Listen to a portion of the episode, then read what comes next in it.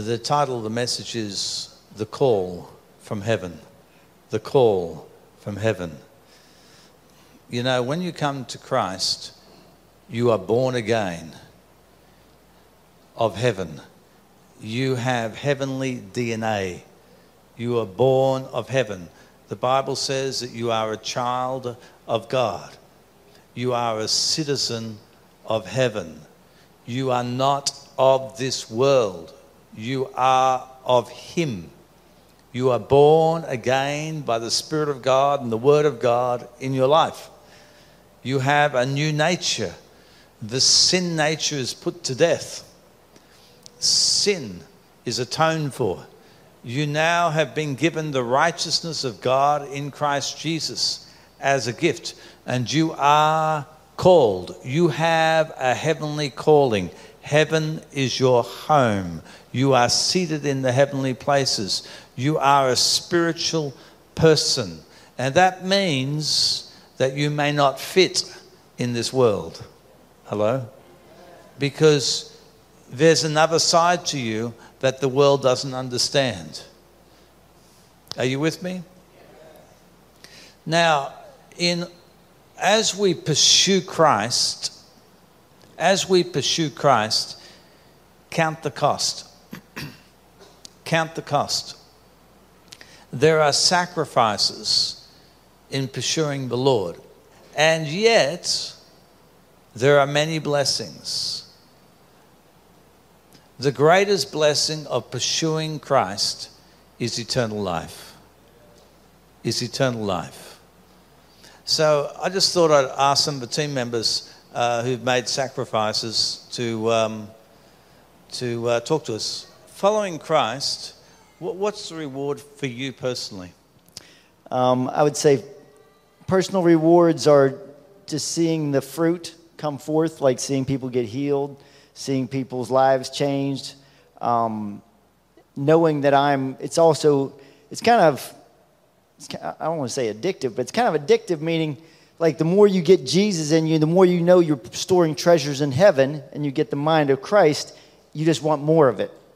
And so I don't think like I used to think, like I don't watch TV or sports or do, I mean, not that these are bad, I'm just saying God took all that from me and now my pleasure is in serving Him.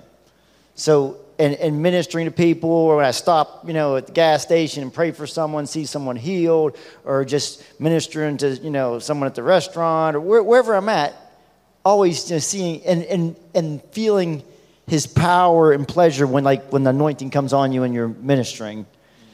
Yeah. So, but just so my rewards are in ultimately in heaven, and uh, that's what I'm. You know, uh, for me, the reward, uh, one of the rewards is, is the joy. Yes. Yes. Is the joy of seeing an autistic child healed, the joy of seeing someone saved, the joy of someone tormented uh, being released and having peace, uh, the joy of seeing someone homeless receiving a house and a job, uh, the joy uh, for me, the reward is joy. The joy of seeing others, it's priceless, absolutely priceless. Someone who's tormented, you know, and they have peace. Someone who can't sleep, they can sleep. It's, it's a great reward, isn't it? I would also say just his presence. So have his presence, you know, 24-7. We can have his presence 24-7. So I love worship. I love, you know, like I'll drive all night tonight and I'll be in his presence all night, just worshiping, listening to the word, and it's I'm never alone. Never alone. He's driving nine hours tonight, going back home for his wife's birthday. Bless you. Praise God. We might hear from Anna, Anna Devlin. So Anna is from Perth, Australia, which is about 23 hours flying time from here. You, know, you, you have to fly almost whole day. So you, you've left your nice home Tell us the, the cost, but also for you, the, the, the reward. Mm. Well, the cost, the cost is being away from your family and your friends. You have a, I had a close circle of friends, and so that's the cost. um, and leaving my home and giving it to other people, strangers, whilst I'm away. And um, but the rewards are that you know that you're in the centre of God's will, and and the meetings are the rewards to see people set free. I was tormented for a long time as a young woman, and to see people being set free from demons is such a great reward to me uh, because this, how else do you get free? You know, you get put on medication, you get put into an institution, you suffer. It's suffering. And to see people being set free from suffering, that is the greatest reward you could possibly have. And I, I'm just so grateful to God that I get to be a part of that. So praise God. Amen. I was talking to Sarah, I think, running around the world with a four year old almost turning five. So tell us. That, that sums up a lot of it. um, yeah, just leaving normal life behind, the normal nine to five grind, and doing all that and doing something completely crazy, which is my life. Um, yeah, we travel, I would say, 80% of the year. Um, and when, when you are in the will of God, if God has called you to do something like this, or whatever it is that God's called you to do that might be a bit crazy, when you're in the center of His will, there is absolute peace. On the outside, people might go, How do you do it? And that looks hard, and this, that, and the other. But when you're in the middle of it, there's absolute peace. And for me, that's the reward is to be at peace with my Lord and Savior. And you will never find that peace until you're in His will. You're doing what He has actually created you for. You won't, you won't find peace. You just won't. And when you taste that peace, you can't do anything else. And you know, people say, "Oh, isn't it time to, you know, get a normal job now and just do something, you know, settle down?" And I'm like, that is crazy. I can't. I don't ask me to do anything else but what God wants me to do. So I'm I'm so so so blessed. So blessed. It says that Jesus became poor, poor on the cross, Jesus became poor that you might become rich. So God in Christ has given you all that you need. What will you give to Him? What will you give to Him? Will you offer to Him what He wants? And that is a first love. That will you love Him more than your spouse, your children, more than your activities, more than what you enjoy doing, more than your work, more than your house, more than your possessions? Will you lay it all down at His feet? My own personal experience was I thought I'm willing, and I believe I was willing. But I never thought I'd have to make the choice. But the consequences of the choice of following Jesus Christ was total. Basically, I lost everything. I never thought it would happen to me. But basically, I lost everything.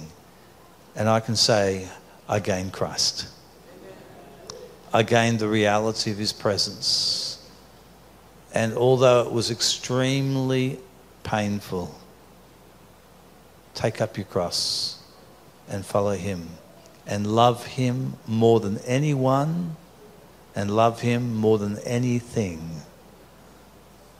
Hallelujah. I, tell you, when you gain the kingdom, you gain everything. You gain everything. Jesus talked about the pearl of great worth and how a merchant sold all that he had to gain that pearl. That the kingdom of heaven is like a treasure hidden in a field which a man found sold everything and bought the field so he could have the treasure. Jesus is that treasure. Jesus is that treasure. There was a man who came to Jesus and he said, What must I do to inherit eternal life? And Jesus said to him, Do you obey the commandments? He said, Yes, I obey them all. He was a wealthy man. We would say today he was a wealthy churchgoer. He did all the right things. And then he said, What else must I do? He said, Jesus said, One thing you lack. One thing you lack. What was it that he lacked? He lacked a first love. You can sit in church. You can be the dutiful Christian. You can do all the right things. You can be materially blessed. But one day Jesus might say to you, one thing you lack. What was it that he lacked? His heart. His heart. Jesus said, Go sell all that you have, give it, distribute it to the poor, and come follow me. And the man walked away sad. He couldn't give Jesus his heart. I remember the Holy Spirit located a man in Queensland, Australia. I said, What do you need for the Lord Jesus to do for you? And he said, Well, I've got it all.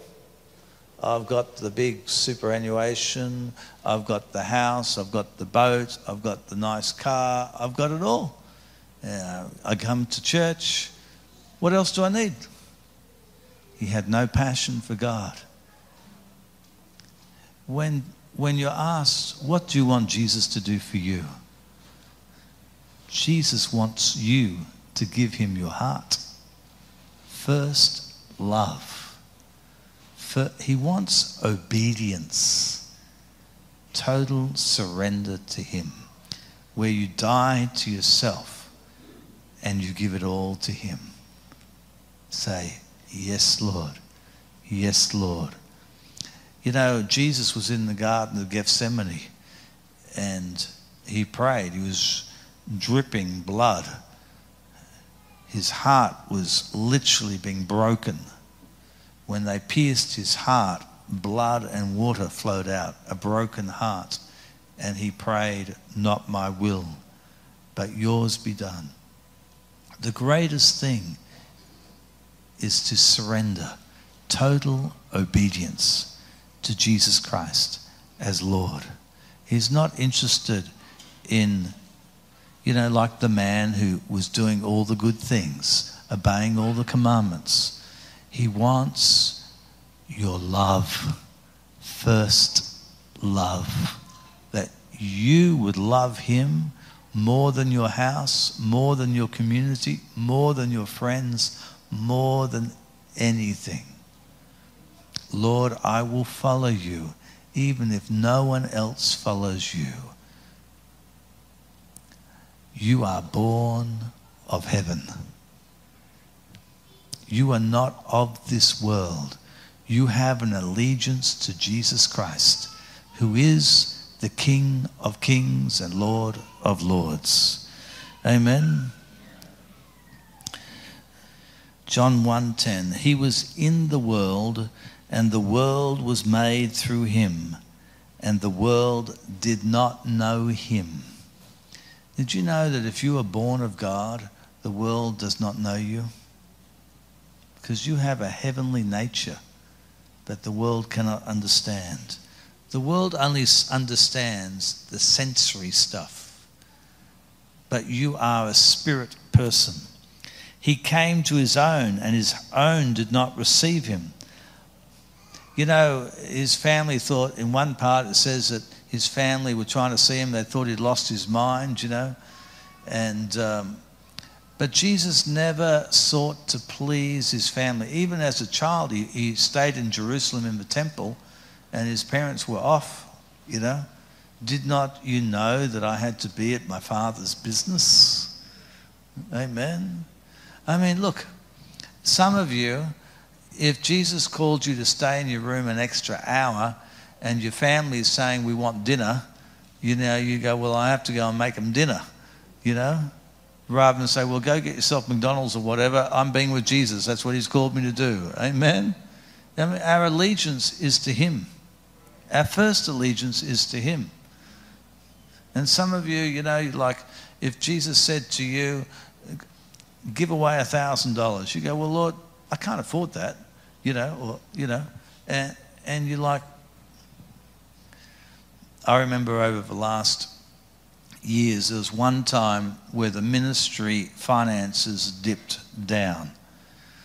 And that was when the Lord asked me to give a sum, and I said to myself, I'll wait, I can't afford it. And the longer I wait, waited, the worse things got. And then I said, All right, I can't afford not to give. Amen? You can't afford not to obey. You can't afford it.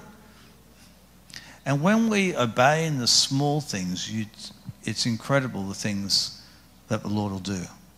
It just because He knows what is best for you, and He knows what is best for the kingdom of God, for those who are around you.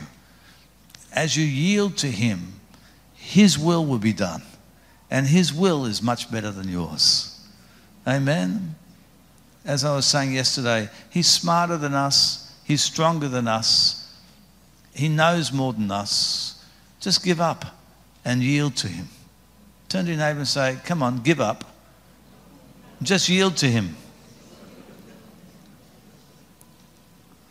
Many times when I come into a meeting, I really don't know what's going to happen. You know, uh, just give up. Lord, whatever you want to do, you come and do it. Amen. Praise God. Let's bow our heads in prayer. Father God, we yield ourselves to you. Just right now, in your heart, give him a first love. Lord, I love you more than my house, my car, my family. Lord, be Lord of my life. Lord, give me a heart of a servant. Give me a heart of love.